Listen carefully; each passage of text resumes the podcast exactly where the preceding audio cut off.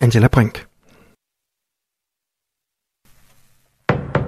Nu er der nyheder på Radio 4. Partierne i den norske regering er blevet enige om at afskaffe au pair-ordningen straks. Det oplyser Per Vidar Kjølmoen fra Arbejderpartiet til Norsk TV2.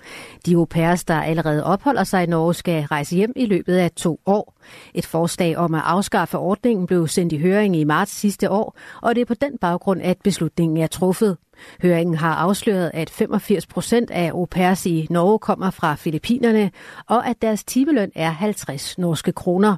Per Vidar Kølmoen siger, at der er tale om billig hushjælp under, til under det lønniveau, alle andre har. Afskaffelsen vækker begejstring i den norske fagbevægelse LO, som har arbejdet på at få au pair-ordningen væk i 12 år, skriver Norsk TV2. Ved at bruge kunstig intelligens har røntgenafdelingen på Aalborg Universitetshospital bragt deres ventetid ned med en time. Det skriver DR. På hospitalet er det i første omgang ikke et menneske, men kunstig intelligens, der ser røntgenbillederne igennem. Den kunstige intelligens kan på under et minut aflæse røntgenbillederne med 98 procent sikkerhed. Ifølge cheflæge Christian Pedersen er der eksempler på, at den kunstige intelligens har fundet brud, som de ansatte i første omgang havde overset. Alligevel bliver røntgenbillederne også set igennem af mennesker. Den kunstige intelligens blev testet på 14 millioner røntgenbilleder, før den blev taget i brug, og indtil videre bruges den på alle skadestuer i Region Nordjylland. En oppustelig forhindringsbane var skyld i, at den 33-årige mand mandag blev fundet livløs på bunden af bassinet i IKAS svømmecenter, det skriver TV MidtVest. Manden blev erklæret død i går. Ulykken skete ved, at han faldt ned fra den opuslige forhindringsbane og ikke kunne komme op igen.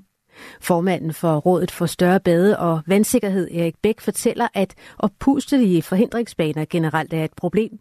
Problemet er, hvis overfladerne er så store, at man kan blive fanget under dem, siger han. Han mener, der bør laves regler på området, før der sker flere ulykker med de opustelige forhindringsbaner. I Danmark har ordet non-binær siden 2021 været et officielt ord til at betegne mennesker, der hverken identificerer sig som mand eller kvinde. Men i Grønland har man hverken ord for, for det eller for massevis af andre begreber inden for kønsidentiteter og seksualitet.